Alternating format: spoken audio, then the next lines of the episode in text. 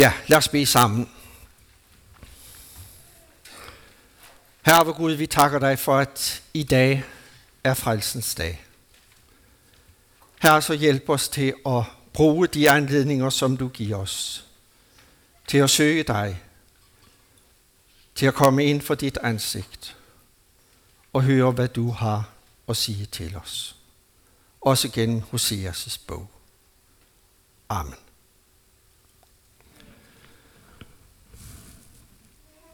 Hvad i alverden skal man stille op med et budskab, som først blev forkyndt og siden blev nedskrevet, mens vi her i landet endnu levede i bronzealderbyer? Det lyder jo unægteligt gammelt og outdated. Ikke desto mindre, så vil jeg i dag våge den påstand, at Hoseas' bog har et budskab til os, som er højaktuelt for os i dag.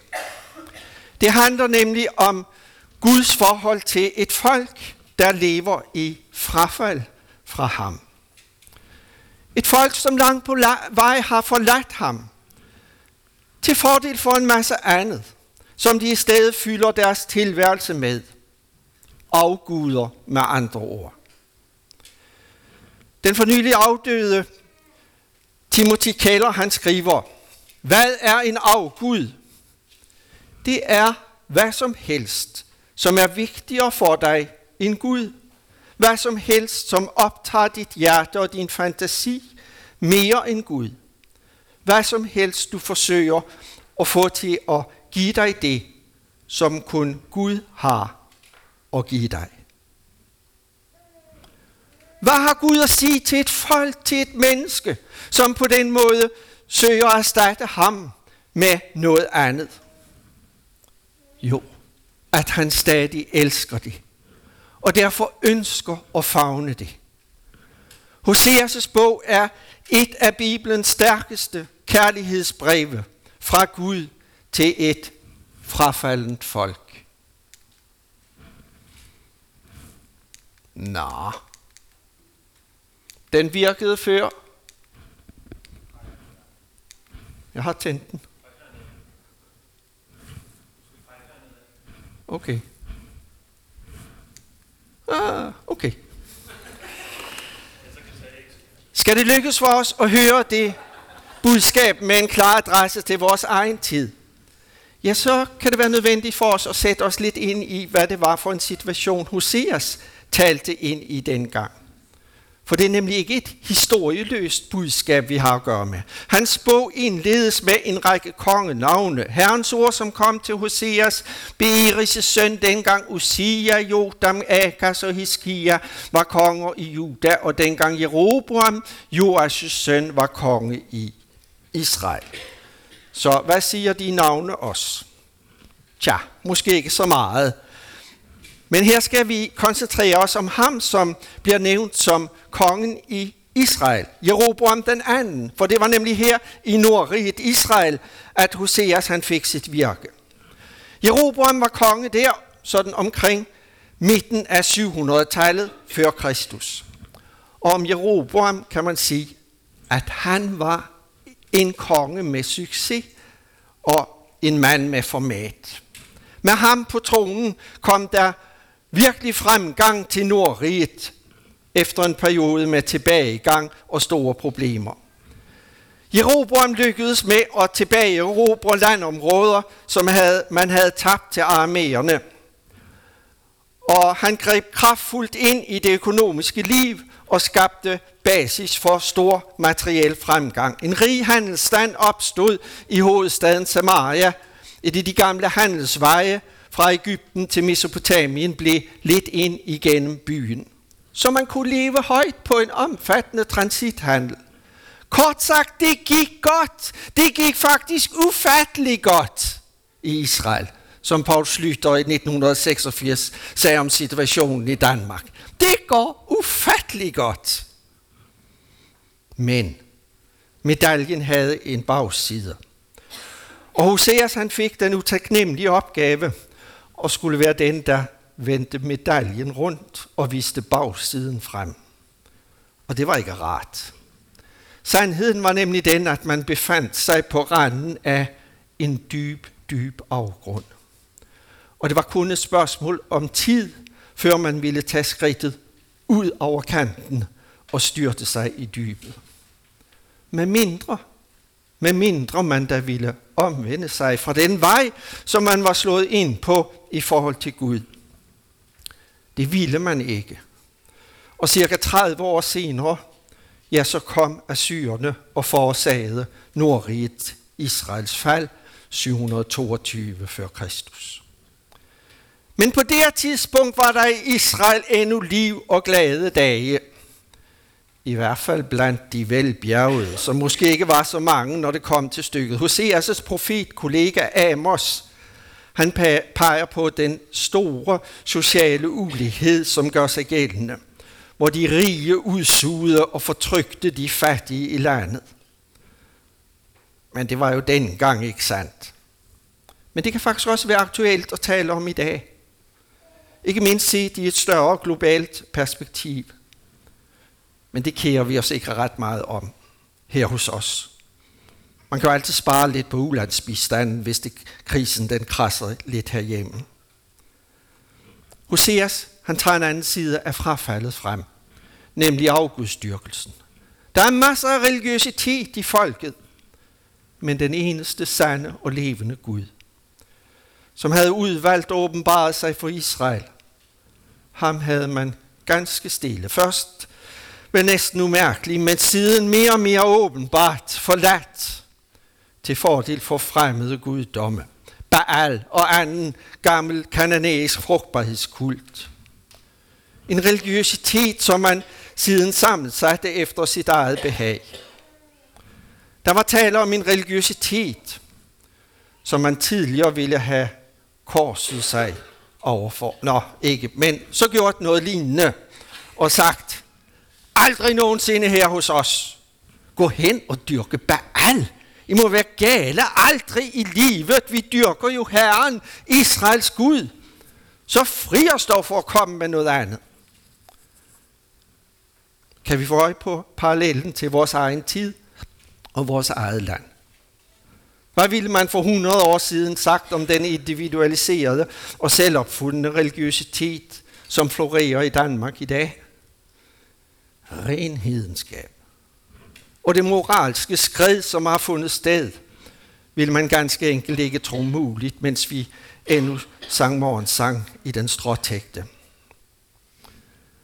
Men nu var det blevet nye tider i Israel, mente man. Og nu galt det om at hoppe med på vognen og tilpasse sig og finde sin egen vej i det alt sammen. Hvordan det så forholdt sig til Israels gamle Guds tro, ja, det var der kun nogle få bagstræbere, som endnu kunne finde på at spørge om. Så virkede det. og der stod Hoseas og fik denne besked. Gå hen og gift dig med en hård kvinde og få hårde børn, for landet hårer sig bort fra Herren. Så mærkeligt. Han måtte have nævet sig selv i armen. Hørte jeg virkelig rigtigt? Gift dig med en hård kvinde. Jeg er den opfattelse, at det bliver brugt foregribende om, at denne kvinde vil komme til at svigte ham, og ikke bare til fordel for en mand, men hun, hun vil komme ud i en regulær prostitution. Nøjagtigt sådan, som Israel har handlet mod sin rette ægtemand, Herren, hvor det også begyndte så godt en gang. Hoseas han skal gøre det her som en anskuelsesundervisning for folket om, hvordan de har handlet. De har lavet sig prostituere. Simpelthen med deres hang til materialisme og hjemmelavede guder. Men så har det også et andet formål over for Hoseas. Han skal føres derhen, hvor han forstår de følelser, Gud har over for en partner, et elsket folk, som har svigtet ham så groft. Han skal på den måde blive lukket ind i Guds egne smerter. For Gud elsker sit folk uendelig højt. Han elsker sin skabning langt, langt højere, end vi kan fatte. Og derfor så føder det en dyb smerte i ham, når han bliver forkastet. Og Hoseas, han skal ind der, hvor han kan mærke smerten. Både vredens og jalousiens og kærlighedens smerte. Han skal mærke vibrationerne på sin egen krop og i sit eget hjerte. Tør vi tro på, at Guds forhold til et folk som det danske er på samme måde? Eller tænker vi bare, at nå ja, det store flertal hos os har valgt en anden vej at ville leve på, en anden måde at ville leve på, og det er så op til dem. Tror vi ikke, at Gud må lide på grund af det åndelige frafald i vores folk? Hvad har Gud i sinde at gøre over for et folk, som på den måde har vendt ham ryggen? Ja, først så må de bringes til at forstå alvoren i situationen. Og det skal Hoseas blandt andet gøre gennem de navne, som han skal give hans børn i ægteskabet med Gomer, som hun hed. Men er det nu også hans egne børn, eller blot hoverbørn, som de kaldes? Det må stå hen i det uvisse. Under alle omstændigheder, så skulle Hoseas tage dem til sig og navngive dem, som var de hans egne. Og det er nogle underlige, sindsoprivende navne. Den første en søn, skal han kalde for Israel. Kald ham Israel, for det var ikke længe, så straffer jeg Jehus slægt for det blod, der blev udgydt i Israel. Jeg gør ende på kongedømmet i Israel. Ved Israel var der få år tidligere blevet udkæmpet nogle voldsomme kampe, hvor der var blevet udgydt en masse uskyldigt blod. Derfor Israel. Navnet talte om Israels synd, især kongeslægtens. Der skulle bare et ord til, Israel, til at aktualisere synden. Derefter fødes en datter, og Hoseas får den besked. Kald hende ikke fundet barmhjertighed, for jeg viser ikke længere Israels hus barmhjertighed, og jeg tilgiver dem ikke. Mærkelig navn.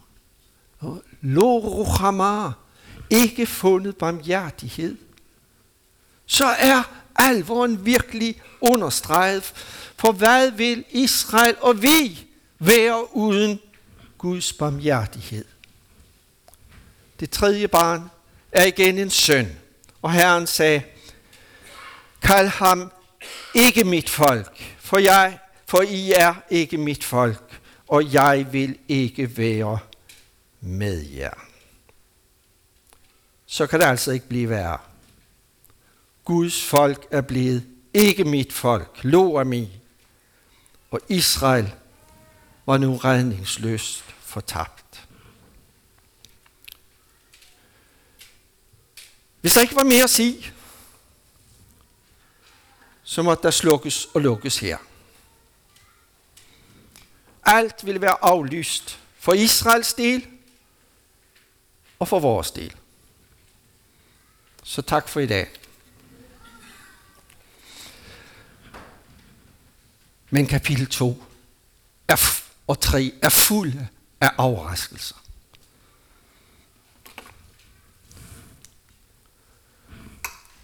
Hoseas havde oplevet, om det svigtet af sin gomer.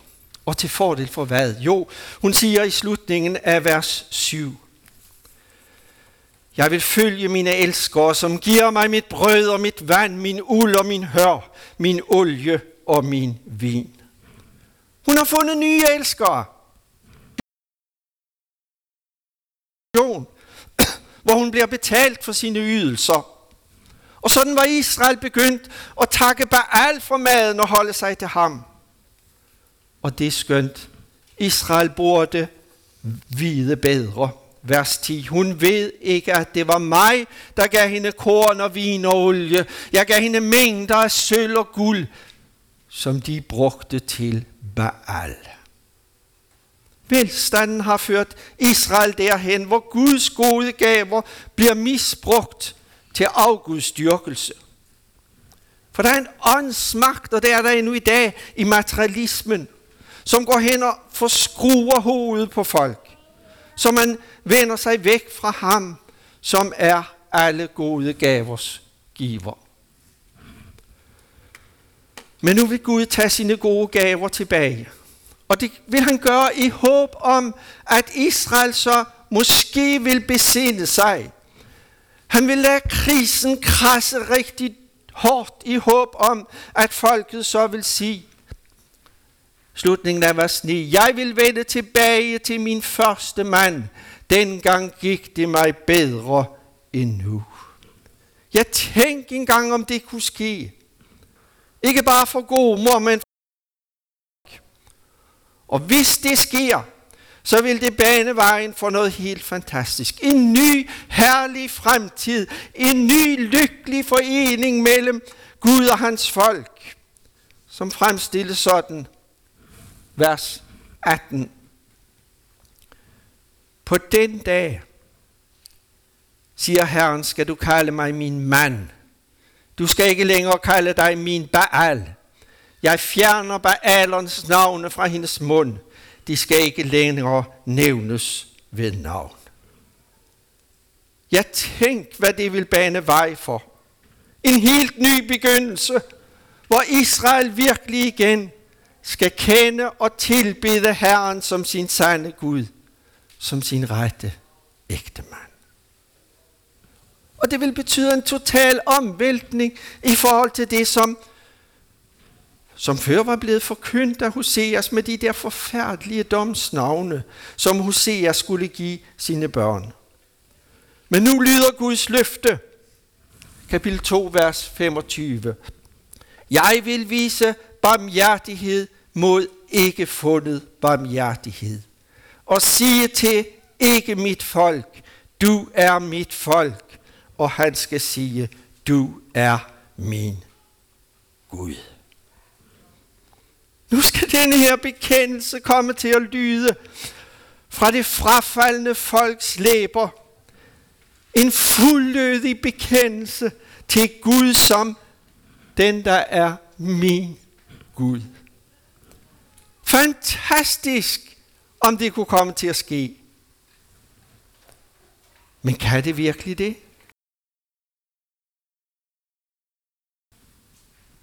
Vi rykker 700 år frem i tiden. Apostlen Peter, han sidder der og skriver et brev, som er rettet til både jøde og hedninge kristne, som lever spredt rundt omkring i Romeriet. Og for dem, der forkynder han det fantastiske, som er sket i deres liv, da de kom til tro på Kristus. Det har jo totalt forvandlet deres situation. Og Peter, han er den, som kender det gamle testamente om nogen. Og herunder profeten Hoseas' bog. Så når han skal forkynde om det nye, som er sket, så skriver han 1. Peter kapitel 2, vers 9-10. Men I er en udvalgt slægt, et kongeligt præsteskab, et helligt folk, et ejendomsfolk, for at de skal forkynde hans guddomsmagt.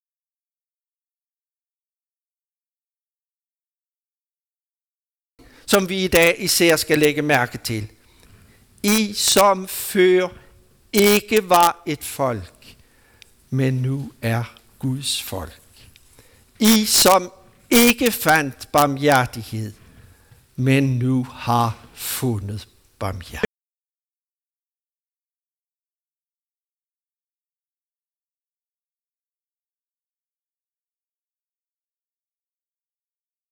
og hedninger, som er kommet til tro på Jesus som deres herre og frelser.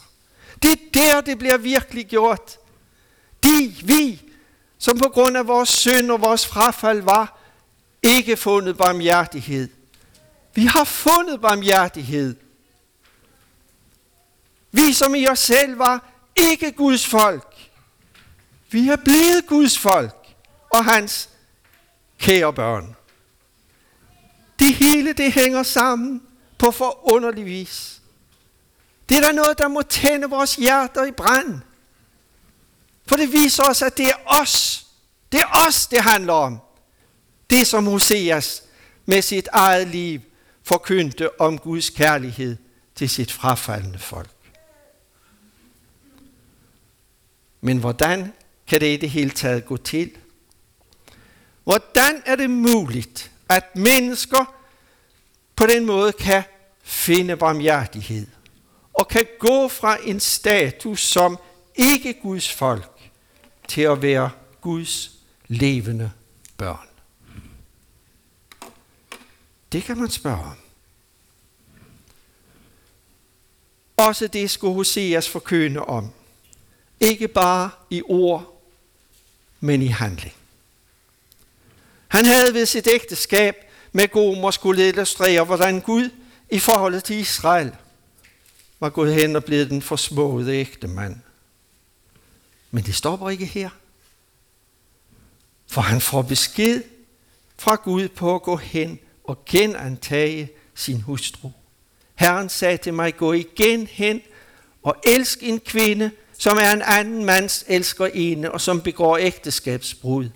Sådan elsker Herren israelitterne, skønt de vender sig til andre guder og elsker rosinkager. Ja, hvad kan man ikke blive håbløst forelsket i? Nå, det har nu også nok sin baggrund i, at rosinkage og vinkager var noget, som man netop brugte i forbindelse med tilbedelsen af Baal. Men jeg er den opfattelse, at det er det er lige netop Gomer, som har svigtet ham så groft, som han skal forbarme sig over. Som han skal genantage som sin hustru. Det vil i hvert fald være det, som på stærkest mulige måde forkynder om Guds store kærlighed til selv, selv den dybest faldende. Og hans der er følgende villighed til at benåde og genantage. Men det kunne ikke bare ske sådan uden videre. Hoseas måtte gå ind og betale en høj pris for at købe Gomer fri af den syndens rede, hun var havnet i. For derfra ville man ikke umiddelbart slæbe hende fri. Så købte jeg hende for 15 sekel sølv og halvanden romer byg. Hoseas måtte betale dyrt med både sølv og korn. Vi kender det der med brudeprisen, som skal betales. Sådan er det stadig i, i visse kulturer. Sådan måtte der også her betales en meget høj pris.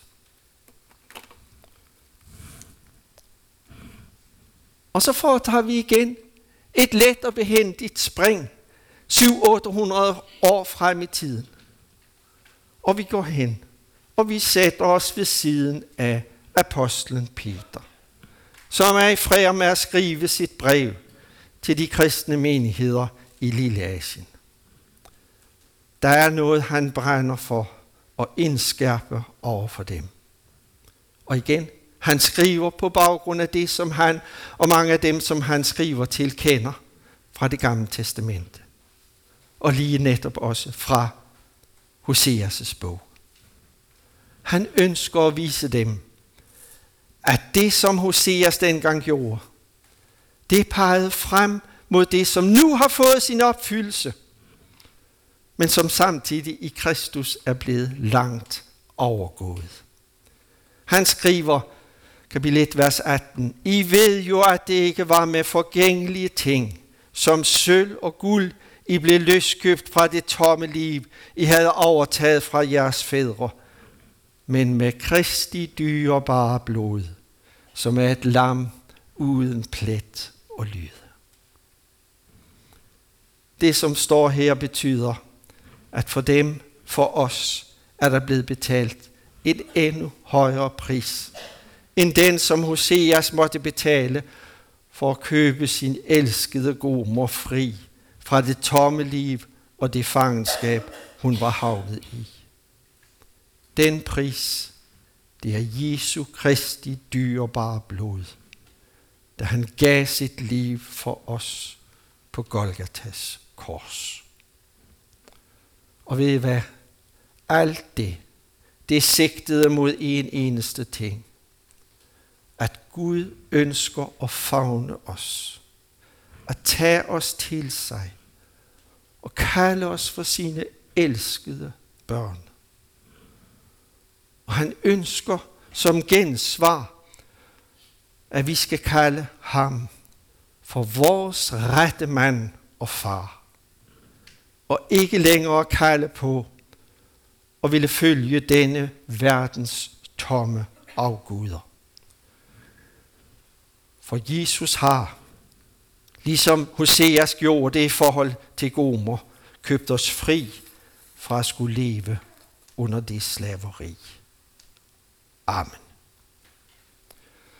Lov og tak og evig ære være dig, Gud Fader, Søn og Hellig Ånd. Du som var, er og bliver en sand treenig Gud, højlovet fra første begyndelse, nu og i al evighed. Herre, vi takker dig for din aldrig svigtende kærlighed til os og til vores folk. Hjælp os til, at vi aldrig må tvivle på den. Og giv os ligesom Hoseas og sprede budskabet om din kærlighed, både i ord og handling. Vi beder for vores menighed og alle, som kommer her. Vi beder om, at vi må være en åben kirke, hvor ingen skal behøve at føle sig overset og uden for fællesskabet. Vi beder for børnene og de unge, at de midt i en verden, som vil trække dem i alle mulige retninger, må blive fastholdt i troen på dig, som de i dåben er døbt til at tilhøre. Vi beder for børn og juniorkirken og for Unik og Unite og dem, som har påtaget sig et lederansvar der. Vi beder for alle frivillige i kirken og for Sebastian, Anja, Heidi og Claus i deres forskellige opgaver. Vi beder for evangeliets forkyndelse ud over vores land, også her i Randers, ud fra både kirker og missionshus og ud fra de kristne grupper på vores studiesteder. Vi beder om, at flere må komme til tro på dig her i vores by. Vi beder for dit riges fremgang og vækst ud over verden.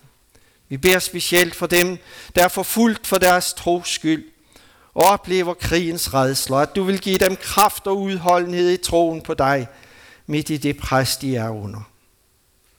Så beder vi for vores bestyrelse, for vores præst Peter Kofod Herfst, og velsignelse over hans skriveoverlov, og for vores nye åndelige vejleder Flemming Bots Christensen.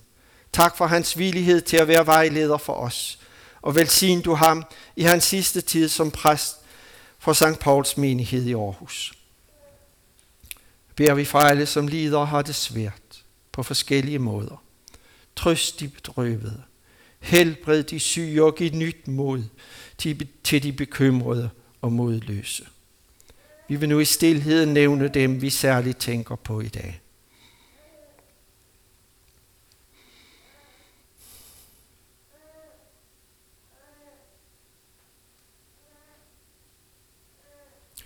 Vi beder dig for familierne i vores land og for ægteskaberne, for børnene og for de enlige også her i vores menighed. Vi beder for de endnu ufødte børn i mors liv, at du vil beskærme og bevare det liv, som er blevet skabt.